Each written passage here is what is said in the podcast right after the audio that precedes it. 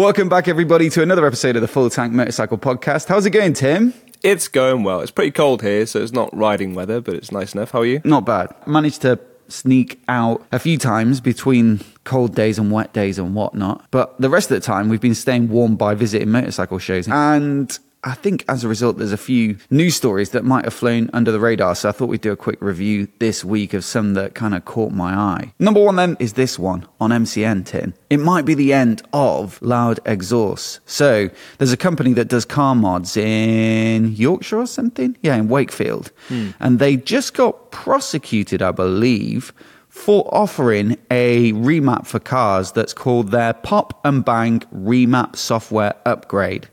So basically, I think what that probably does is adds a little bit of Yeah. fuel, almost runs with too much fuel, so that there's unburnt fuel in the exhaust system, and that's where it that's where you get the after fire, isn't it? And the after pops is is when that stuff just um, ignites because the exhaust system is hot, and it does sound cool. It makes your car sound like a rally car, basically.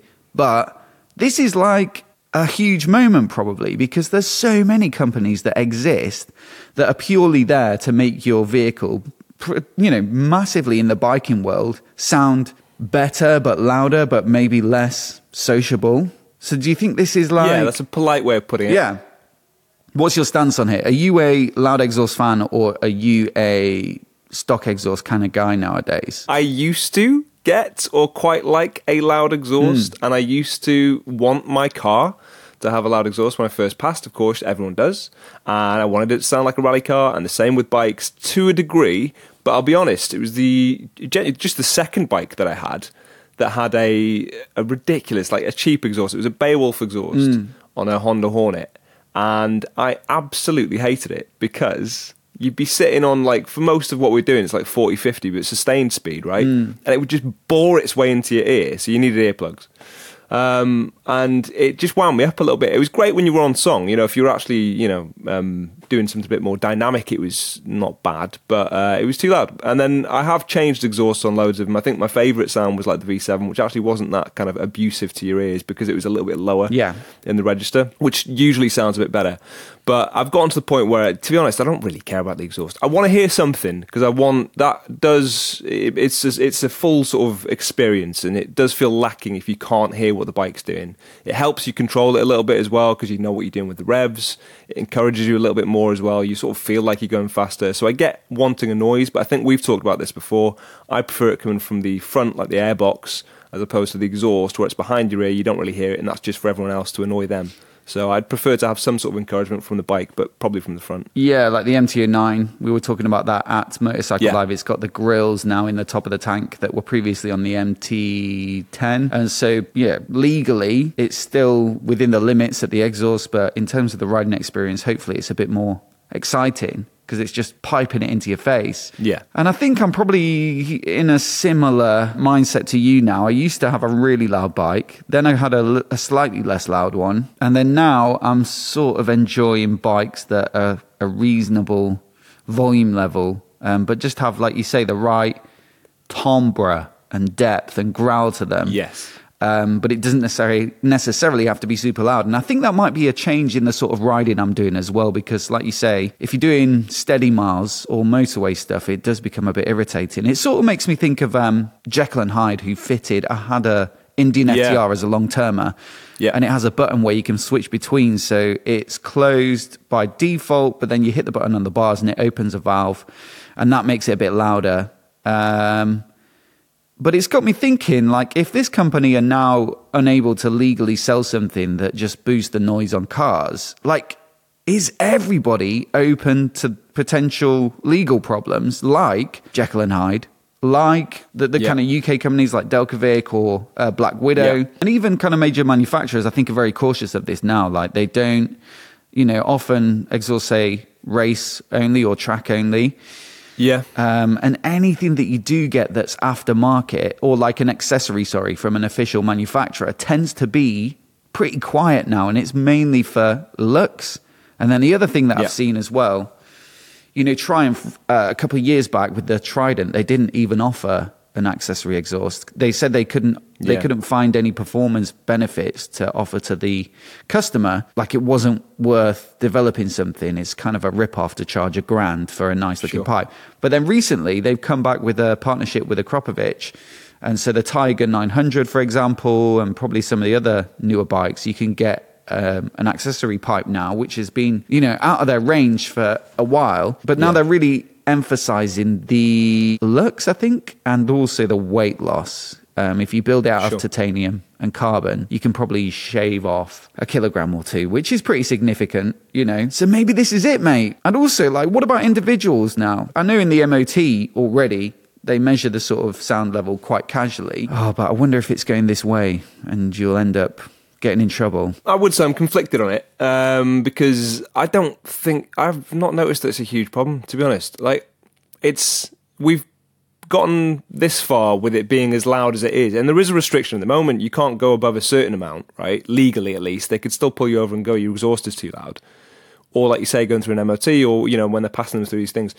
So yeah, one point is that manufacturers, you're right, like the they're not. There's no performance uh, benefit to sticking on aftermarket exhaust. So the performance benefits, like you're saying from Triumph, is that it's a little bit lighter, and you know, so there is something at least that justifies going for it, or it looks better, or it's smaller, whatever it might be. But yeah, I think they, I think they, well, I'm pretty confident they're going to take it too far and just say no noise from any vehicle, which uh, at some point, hopefully, that's way off in the distance because I think that's unnecessary, to be honest, because vehicles make noise. And if they didn't make noise, you'd step out into the street more. I mean, like, that's what happens with electric cars anyway. Maybe, yeah. And also, like, the other thing that is a bit sad about it for me, I get it. Look, I get, like, when there's a really loud bike going past, I'm just like, uh, it doesn't need to be that loud. But the flip side is sort of um, one of the things I love about motorcycling is all the little different interesting subcultures that people can get into and, like, the retro kind of custom scene that sort of um, centers around the bike shed and that kind of vibe. And then you've also got like custom cruisers, they tend to be quite loud and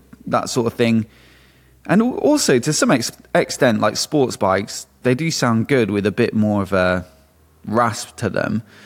And it just feels a bit like if people can't spend their free time doing stuff like modifying their bike to make something they're really passionate about and proud of, ah, I'm probably being a bit like, woe is everybody or a bit dramatic.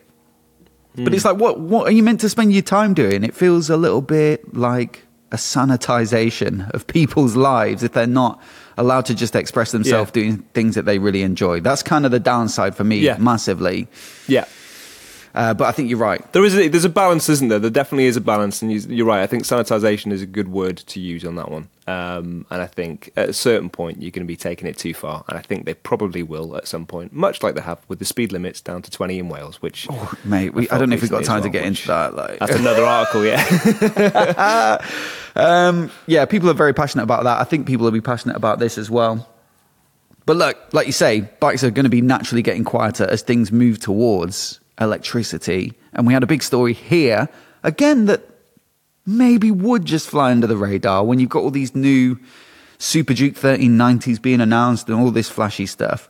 But actually, I think hmm. in terms of like where the market's going and what's going to be impor- important in the next few years, this is massive. So hmm. it's a press release from Honda and it's their 2023 briefing on Honda electric motorcycle business. And these bullet points make for quite interesting reading, I reckon. So, number one, their global sales target of electric bikes in 2030. They originally set it at three and a half million bikes, but they've upped it for some reason, thinking that that wasn't difficult enough, to four million. They're going to aim to sell four million electric bikes a year by 2030. Also, by 2030, they're going to introduce 30 electric models globally. That's a lot, mate. Hell yeah. Impressive, yeah. They're going to further accelerate cost reduction initiatives to reduce the current cost of electric bikes by 50%, which I think that's one of the big. Look, there's two big problems people have with electrics. Three, sorry. Number one, no kind of soul compared to a petrol bike. You're never really going to get around that. Any synthetic attempt to create that, like the way that the Harley Livewire throbs at a standstill, it's not the same. And I think we just have to accept that. Number two is infrastructure. Like, it's hard to charge that easily and you have to plan ahead a lot. But the more electric bikes on the road and electric cars, the easier that's probably going to get. So their goals to um, sell 4 million units by 2030 is probably going to help with that. And then number three is the cost. Like zeros are like, or they used to be about 20 grand, and a lot of them still are. The Harley S2 Del Mar that we're going to review in a week or two, that's not far off 20. And so comparatively, versus an electric bike like a 10 grand for an MT09 that's an absolute hoot, it doesn't look great. And so this initiative to reduce costs by 50% definitely seems like an important one. And then they invest in 100 billion yen over the next five, uh, over the five years from 21 to 25, and another 400 billion yen over the five year period up to 2030 for a total investment of 500 billion yen over 10 years. I did the currency translation for that, conversion rather, and it's uh, nearly 3 billion pounds, I believe. That's the sort of money I can't even get my head around as to whether that's a lot or not. No. But it sounds yeah, like you might lot. as, yeah, you might as well have made up a word for the amount that makes sense to me. Um, there's a few things there. So in terms of like getting numbers out, they, they I'd be interested to see how that sort of factors into their um, current figures of selling bikes. Bearing in mind that a lot of their market would be the smaller um, things like the Cub and stuff, right? So I think Um, in a year they the sell something like 20 or 30 million bikes globally. It's like the, the second place manufacturer is one of the Japanese big four as well, I think, and they're more like 5 million. It might be Yamaha or someone Mm. like that. And it's all those little 125 bikes and scooters Yeah. that they make that really make up the bulk of that. Um, Yes. But still, and if they're doing electric bikes, it's easy to do, you know, the smaller capacity ones, or you know, the equivalent of a one two five. Hmm. So when they talk about numbers, I guess my my initial thought was, oh, big bikes, that'd be like the um, like the Hmm. zeros and stuff. But it's probably not. If they're talking four million, a huge percentage of that will probably be the little tiny ones. So a good example of probably what they mean is in China you can buy the electric version of the Cub. Called the Cub E, and there's also a Dax E, I Yeah. believe. Uh, so there's the Cub E, the Dax E, and then that Zoomer looks like a Grom. Uh, not a Grom. What's that Yeah. one called? A Ruckus in the US, like a more utilitarian looking thing. Thoughts on these? That looks like what I was expecting, to be honest. Yeah. And you know? They're good fun, but that is a city commuter, town commuter, short trip, like a good alternative to if you can't cycle or if you just don't want to and you want something a bit smaller. But yeah, I think like looking at these bikes as well, I agree they are sort of city biased. In fact, if you look at them, have they all got actual bicycle pedals? So they're more like an e-bike. Yeah. I mean, look at the They have also well. if you if you're trying to gauge the horsepower levels of a given vehicle without um, necessarily knowing the full specs, they're probably in here. But like just glancing at it from the girth of that chain, I'm thinking it's not a lot. That's a bicycle chain. Yeah. it ain't. it ain't going to be Okay, well- Panigale levels, is it?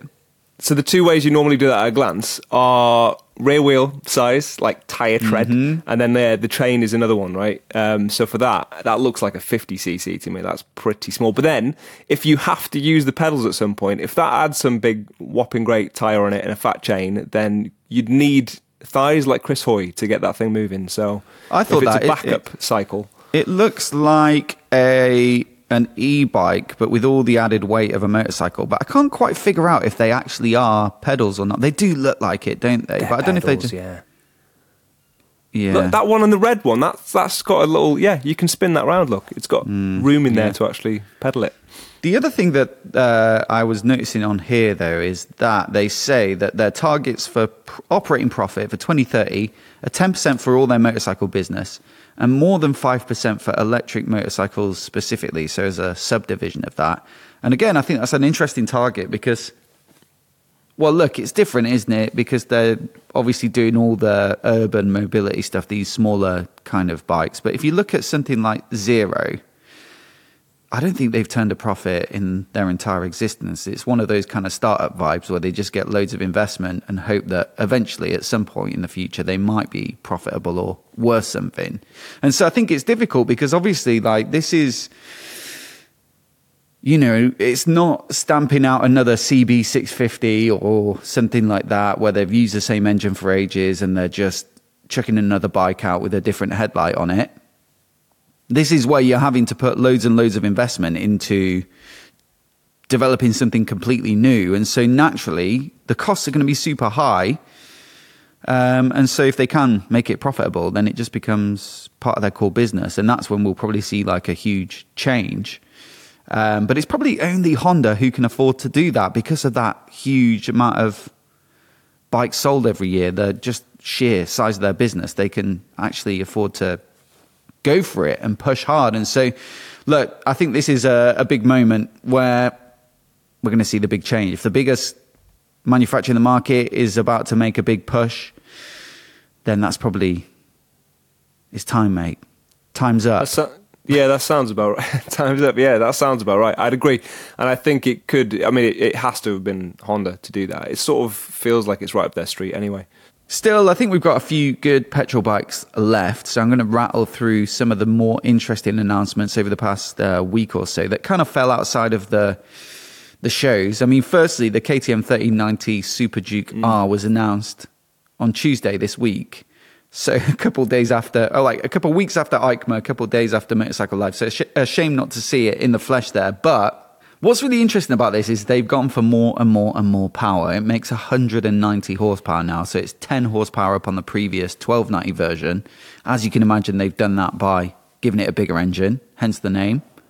Actually, only 49cc bigger, not 100, mm. but still, mm. it's bigger. And also, it's got variable valve lift, I believe. It's got some kind of like shift cam type thing. But it was a couple of years ago. The reason that they say they don't have a large capacity sports bike is because the kind of CEO of the Pierer Mobility Group that owns KTM said that if your bikes are getting towards 200 horsepower, they don't belong on the street. There's no way you can use all that. And basically, bikes of that power only belong on the track. And yet now they've got a 190 horsepower naked. And so it's a bit like, well, does he mean there's a hard cut off at 200 horsepower? Literally. Where he finds it yeah, acceptable. 201 is too much. Where's the sweet spot, mate? Um, what's too much and what's fine in your books? If his is 200, let's assume that's what he means. I'd need to think what the most powerful thing I've sat on is. And it, I mean, the Panigale V4's got to be up there if it isn't the most powerful thing I've sat on. It must be. So it must be. From our day of taking them out, I can't say it felt like too much, but then that's because I went in with an element of reserve on my right hand and I didn't just completely grip it and uh, and flip the bike. So it depends how it's handled. It depends how it's delivered. What I would say about when you get to that really, really high standard of, of horsepower, it makes you want to use it. Basically, that's the biggest risk. Is that it's pointless because yeah, if the speed limit's seventy, you won't even have to try to get to lose your license speed. So uh, I I don't know, mate. Basically, any bike I've ever had, and I'm sure you're the same. You'd be like, oh yeah, this is great. The first time you take it out, you're like, this is all I need for power. This is why would anyone need anything more? And then you own it for like a week or something. Maybe it's even just in that day. By the end of the day, you're kind of like, yeah, I could take a bit more. When you get up to 200, I think he's got an argument there. I think 160 MT10 is like 160, and that felt about as fast as you would ever need from a bike. So probably 150, 160 is kind of the sweet spot for me. The sweet spot where you can use it yeah, all. Uh, mm, you still can't use it all, but yeah, basically yes. Yeah, that Panigale V4 I think is the most powerful bike I've ridden as well. We were out there on a Ducati media day. I think it was interesting that both of us actually probably preferred the. We were swapping between the Panigale V4 and V2, weren't we? Back yes. and forth. And I think both of us actually preferred the slightly smaller bike and also because you're not using that extra 50 horsepower yeah. or so. It didn't really make any difference no, to me. It's um i've just looked it up actually. So the panigale v4 i believe is about 210 211 ish around that. It's over 200 so it's over his threshold for this should be on a track. And i would say he's probably right because the thing is um you hear this from people who do race from people who really genuinely do know as opposed to two idiots um, that you know they sometimes they'll prefer something like a 600 to a 1000 cc because they can use all of it. You've said what the most powerful bike you've ridden is though but like what's the most enjoyable? Like if you can think of everything that we've reviewed and stuff like really the question is you said where the sweet spot is but yeah. i don't know if it is around that point. Like is there a bike that you can remember where you're like i'm just having the most fun on this it could be one that you owned as well. In recent memory, some of the days that I've enjoyed most, but it could be just the full conditions of it. I think everything goes into it. It's riding the right bike on the right road. So if you have a sports bike and you're on a track, it'll it'll feel really exciting. But if you're on some B roads, you probably want something a bit smaller. And as weird as it's going to sound, but one of my favorite bikes or experiences recently was the uh, CF Moto little uh, sports bike there. I think it was a 300. It can't have been more than a 400. Um, and we took that over the roads in Spain, which were absolutely back to back switchbacks, which you know all too well. And of the bikes that I tried on that day, that was one of my favourites because you could absolutely full throttle the thing on every How almost every corner.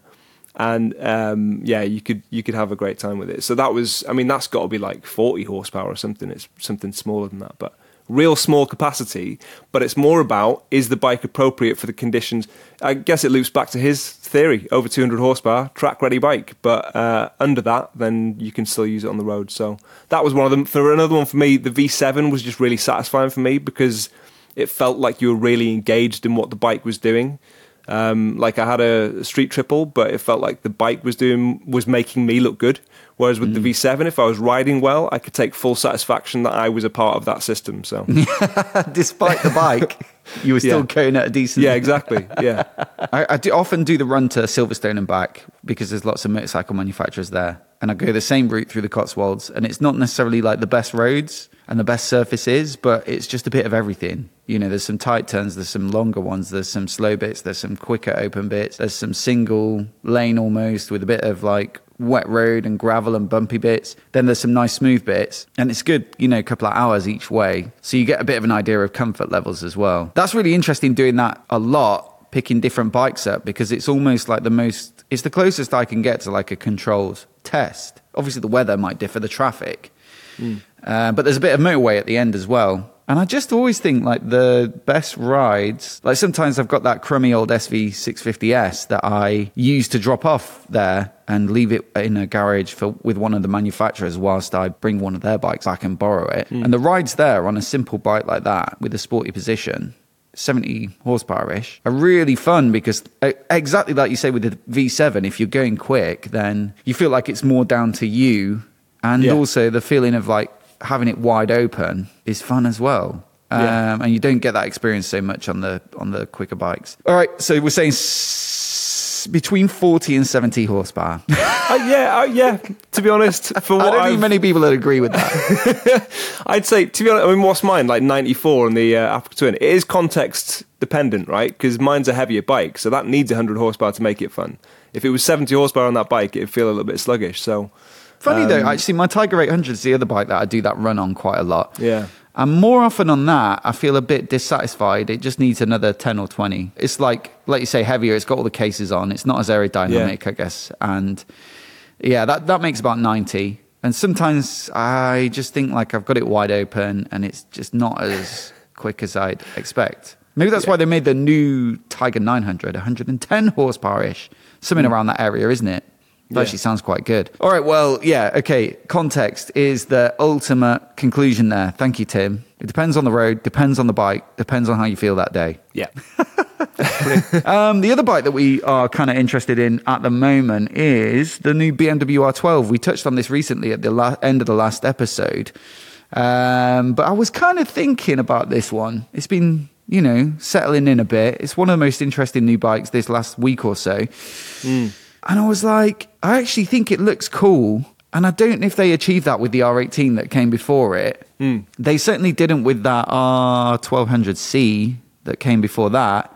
Yeah. And I'm wondering what your thoughts are. Is it actually a cool bike?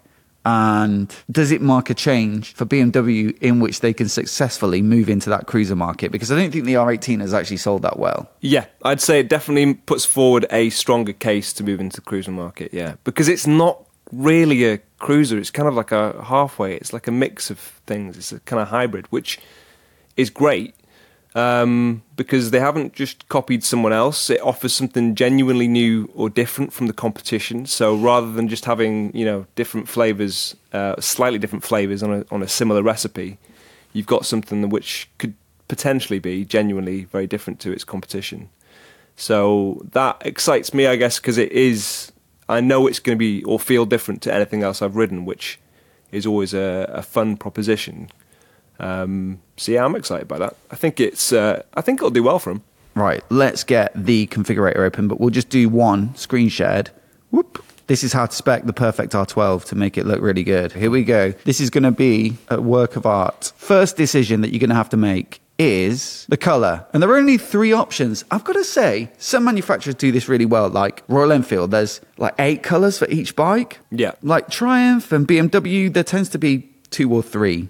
And one of them's always black, which is fine. It does look quite cool. But here's the other hmm. ones, mate. Red with a bit of black. Hmm. I prefer the well, yeah, no, I prefer the black. Let's have a look at that black again. Or I know which one option- to go for. That's option the 719. for, right? Option seven one nine. Maybe, but it's another 2,100 quid. It's taken a 12 grand bike already up to 14. The only thing I don't like about this is the gold handlebar, I've decided. Look, this paint on the Oh, back yeah. here looks great. I like the Yeah. little mudguard there. The tank paint job's very nice as well. But I'm wondering, next step, right, pillion package or do you just go solo, mate?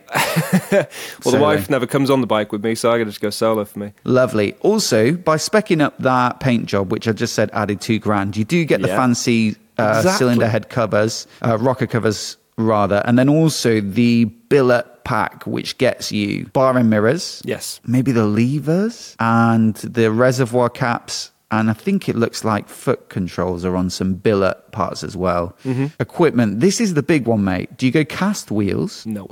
No. Almost certainly not. I agree. Black spokes, quite nice. Or gold spokes. Th- that's a real tough one for me. Someone asked me on the video, by the way, are they tubeless? Uh, yeah, tubeless now. I think the spoke wheels on the previous Gen R9T were tube Yeah. type, which is definitely a downside. They, I think, are tubeless. In fact, I clicked on the configurator and they are. The gold is a bit bling and looks a bit adventure bikey, and it always looks good on adventure bikes. The black, I actually think, maybe looks better. Yeah, I think for a cruiser, definitely. Uh, It makes the wheel almost look a little bit bigger as well, which is quite nice. As in the tyre, sorry.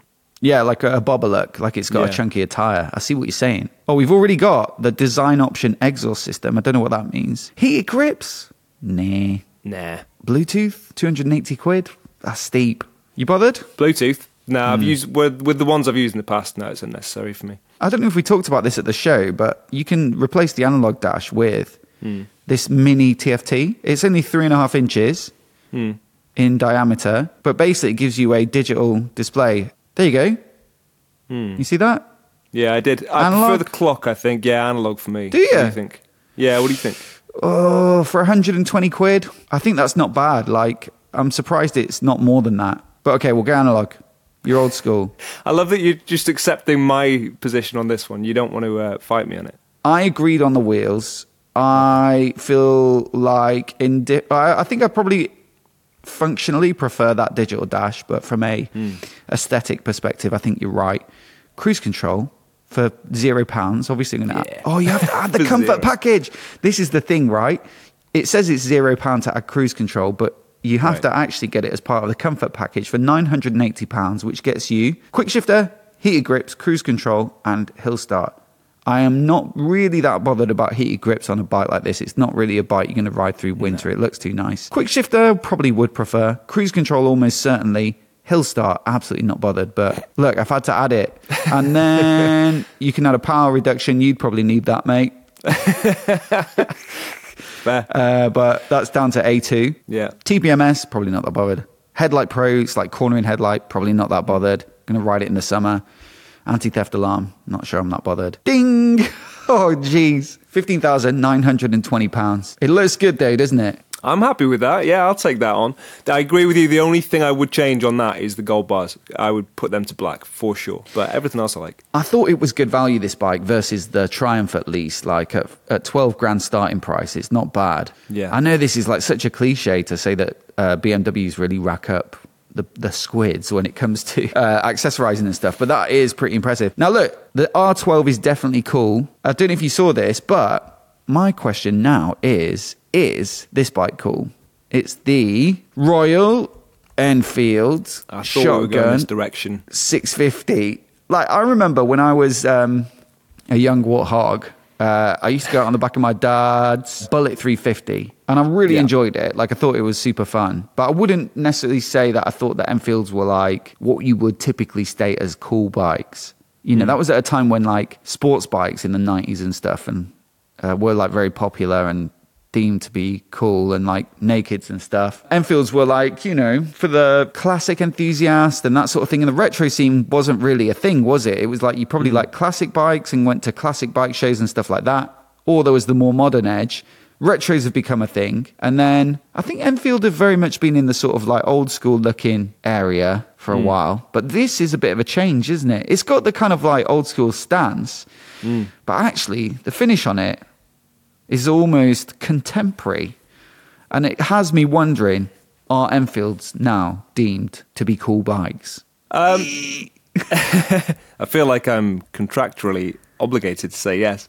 Oh! Um, Tim's, Tim's got a vested interest here, just for full I disclosure. have, yeah. Don't take my opinion. This is not an objective viewpoint at all. His No, employers it- it just is- took on, you have to stay, his employers just took on Royal Enfield as a, they're a dealership now. did it.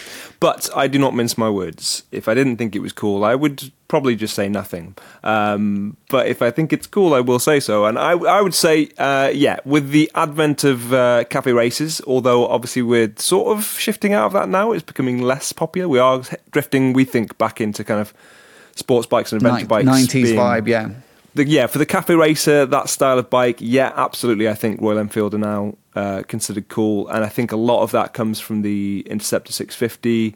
They had a bit of a niche kind of following with the bullets and stuff like that beforehand, and people kind of um, they would customize them. You'd always think they looked good, but now they can actually perform in there. Uh, for me, at least, they're more fun to ride. So yeah, with the the twins, with this engine actually in particular, um, I think they've they've kind of turned their the opinion on them a little bit. The finish is coming up a little bit more as well, and you can customize them to the nines, so you can make it look like whatever the hell you want it to look like, basically. So That's yeah, what they were saying with this bike. They're saying that they've designed it to be kind of modular. This is the SG650 concept, which they've sort of based it Ooh. upon. Yeah, they based it on that. that That's was at cooler. EICMA a couple of years back, maybe. Um, but with this, um, this is a run of 25 bikes, but it is probably what the production version is going to look like. You can actually um, quite easily fit a rear rack, so you can carry some luggage. And then on top of the rear rack, you can actually just with a key, like add the um, passenger seat. So it's kind of like interchangeable, almost in the way. Do you remember the sc- Street Scrambler from Triumph? You used to be able to switch between a rear rack and a passenger seat. Mm-hmm. It's like Yes. that, but you can totally remove the whole rack and subframe and have it in this single seat setup. Proper cool. I like that. I think it's a nice idea. As for the paint job, mm, I do really like it. I hope they don't kind of because this is a, a limited run of 25 bikes, which are probably already sold out, they're going to have to leave this one. It's not going to be obviously carried over to the production version, which I assume will be Yeah. announced in the next few months. But I hope they don't go too plain and conservative after this. I hope they do something similarly punchy because it's like a cool new direction for them and a lot more like lo- less relying on the sort of old school image and more kind of moving into something a bit obviously fundamentally it's an air cooled twin and it's not mm. got bleeding edge tech or anything but looks wise i like where they're going with it. The other thing that was announced recently was the pricing as well on the himalayans that came out from them i think this was announced while we were at motorcycle live the other day wasn't it Yeah, it was. Yeah, Himalayan 450 looks like a big leap forward, hmm. and I believe each variant. Let me just double check this because I don't want to get it wrong. But I believe they're coming in around the seven grand mark, which is going to make them look very, very tempting. Yeah, I agree with that completely. I I'm really interested in this bike, um, and this is one I could I could happily see myself on that. The only thing I will say about that is that um, yeah, I don't necessarily dig the looks on it. It's not really my cup of tea. I think there are adventure bikes that I think we both agree pretty much that the Africa Twin is kind of is our benchmark normally for adventure bikes looking cool. Um, and I think this is somewhat missed the mark as far as looks go, but as far as performance and um, knowing its market, I think as well, I think they've done really well. Obviously, we, we enjoyed going doing the old Himalayan day uh, and doing the adventure riding on that, and both agreed that actually the power, although that one is fairly modest, um, felt fine when we were on green lanes and stuff. Didn't feel like you we lacking for power or wanted a lot more. So this one having it's probably near sort of double the power um, is a really really appealing proposition to me. I got that slightly wrong. I said seven grand. It's actually um, around six, so five thousand seven hundred and fifty for the base brown model, Uh, another hundred quid for the white, is it? And then the poppy blue, it's called. Summit Hanle Black must be a premium job. And then there's, yeah, that's the one with the gold rims and uh, a splash of gold. And then there's the Yeah. Kamet White and Hanle Black. They're like different versions. Uh, those top two get tubeless tires, uh, and they're six two fifty and six three hundred. So you basically got a five hundred quid ish range there, uh, Yeah. depending on finish. Uh, I think almost certainly I'd have to go for tubeless uh, on this bike, and also they look great. Those tubeless tires. That's on the sort of um, almost topographical scheme that we really liked at the show. Yeah. It's good value. That I think the four one one, the previous gen Himalayan, was around the four seven fifty mark. So obviously it's a bit of a step up, but it's a massive improvement in performance. You basically got double the power, and so I think it's going to be a lot more appealing. Definitely. I guess what does it go up against? KTM 390 Adventure potentially. yeah, in Uh, my mind, that's an easy comparison. Maybe the BMW uh, G3 GS 310. G310 GS. So let's have a little look. I think for a 390 Adventure, you're looking at six and a half grand mark, 6599. And they do appear to be, I think that's a little bit more premium spec. But they're not a million miles apart. No. Scrambler 400, if you want something with a bit more of an old school look to it, is 5595. So that's still Yeah. looking very good on price. That's also a single around the 40 horsepower mark. Uh, but yeah, obviously doesn't get the screen and probably not as off road capable. And then the G310 GS, again, not as off roady maybe because you got the cast wheels, the wheels aren't as big, but that's 5890. So there's lots to choose from there. The, the KTM's definitely at the top end, but it gets things like um, a TFT dash that has quite a lot of Yeah. functionality. Suspension is really good because it's WP, which is their True. in house stuff. Um, which of the bunch would you pick? If I was going off road, it'd be the Himalayan. If I was taking one off road seriously, it, I wouldn't even, it wouldn't even be a question for the other ones. That is more off road capable. If I was going for road riding, then you're right. The KTM offers a little bit more functionality. Um, so What, could you live with the KTM looks on that though? Well, no, but uh, um, if I was, I mean, if I was going for pure vanity, which is my normal stance, then I'd be going for the Triumph because it does look very nice. But uh, yeah, I think it, genuinely, if I was going off road, there is only one I would consider out of that bunch, and it would be the Himalayan.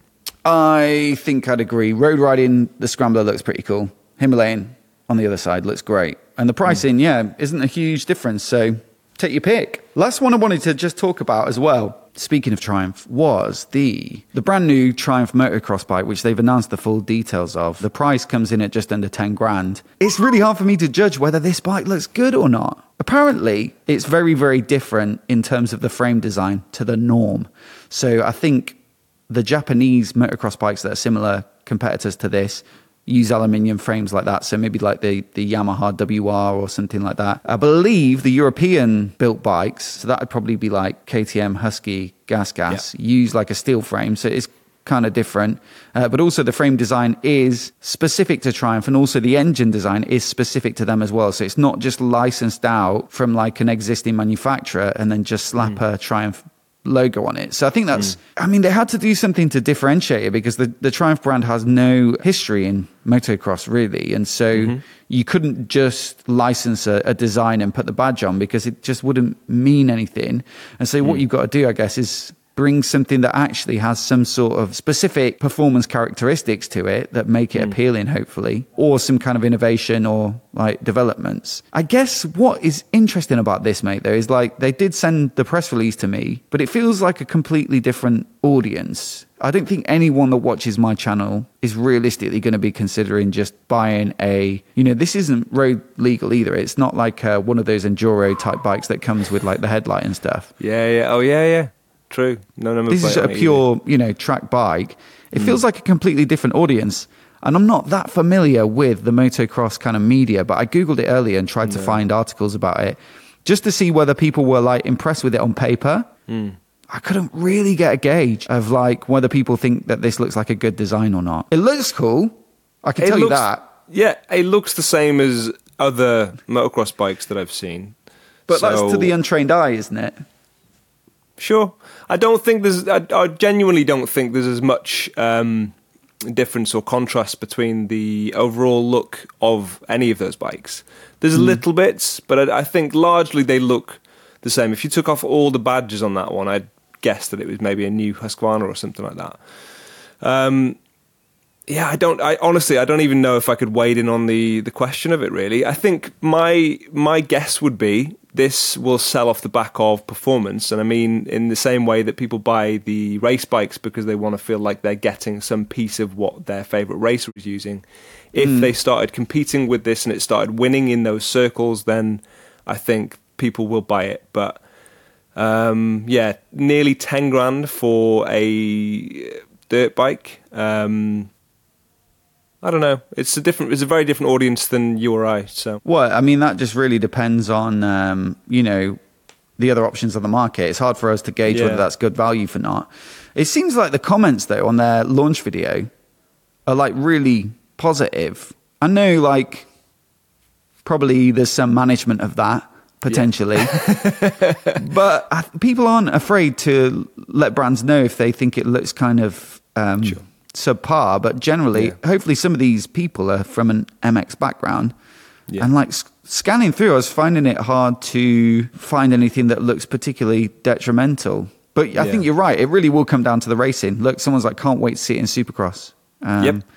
And I think that's what it comes down to.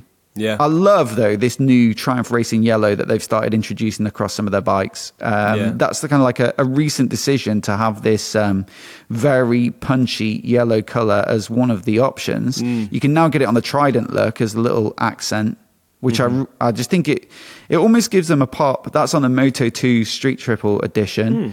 I believe they'll be using it on yeah anything that's kind of like performance based. Yes, that makes sense. But it almost gives them like a signature color now that's really popping. A yeah. la KTM with orange, for example, where yeah. it's not, it's very noticeable. And it's similar to some of the Yamaha designs that they used to have, like the fluo. Is it fluo yellow? Sort of a kind of a yellow on the MT10s and MT. There you go. This one? Yeah. On the wheels. Yeah, it's a very similar color scheme. But I, I don't know if that was ever like, if you think of like Yamaha's racing color, it's blue in it. Yeah, no, it's, it's nice. I, I guess what they're with that, like a signature color like that before. What it looks like is that they're doing, um, like you say, if it's race ready or if it's got some sort of race pedigree attached to it, maybe that's the color they use to sort of call that out, which is really cool. And then Triumph always used to do really bright, garish colors when you're thinking of like the speed triples and stuff that came out originally and street triples and things. The idea was that they went as loud and as wacky with the colors as they could so yeah. it's nice to see it come back. Ah, it's got me thinking though. It's like, yeah, great. You've got a signature color now. That is great, and it's very noticeable and punchy, and it goes well with like the Triumph logo, and it makes the bike look quite cool. But there's only value in having like a really recognizable signature color if you get good results, like you were yeah. saying. It literally does all come back to that, doesn't it? You've put a target on your back, basically, haven't you? Yeah. And I think with this, uh, yeah, hundred percent with this kind of bike because it is a new foray for them to go into. Um, yeah, they need to come out of the the gate um, quick. Swinging. They need to come out swinging. Yeah. All right. Well, thank you very much, Tim, for your accompaniment on that odyssey through some of the more perhaps niche motorcycle news stories over the past few weeks, but I did enjoy a little look at some of those in depth. As always, thanks to everybody for listening. If you're on audio, you've got YouTube where you can see full episodes with video, or the Clips channel as well, where you can see our little highlights pulled out. On the flip side, if you're watching on YouTube, uh, you do have the option of going to your favorite podcast player and just listening to us. If you're out doing the gardening, on a ride, maybe a long drive, pass the time with myself and Tim. But anyway, we'll be back soon. I think, Tim, you're coming to the studio next week so we can review this um, Livewire S2 Del Mar, which I'm really looking forward to. So we'll probably do an episode around that. Yeah. So yeah, look forward to speaking to everybody then. See you soon. Bye.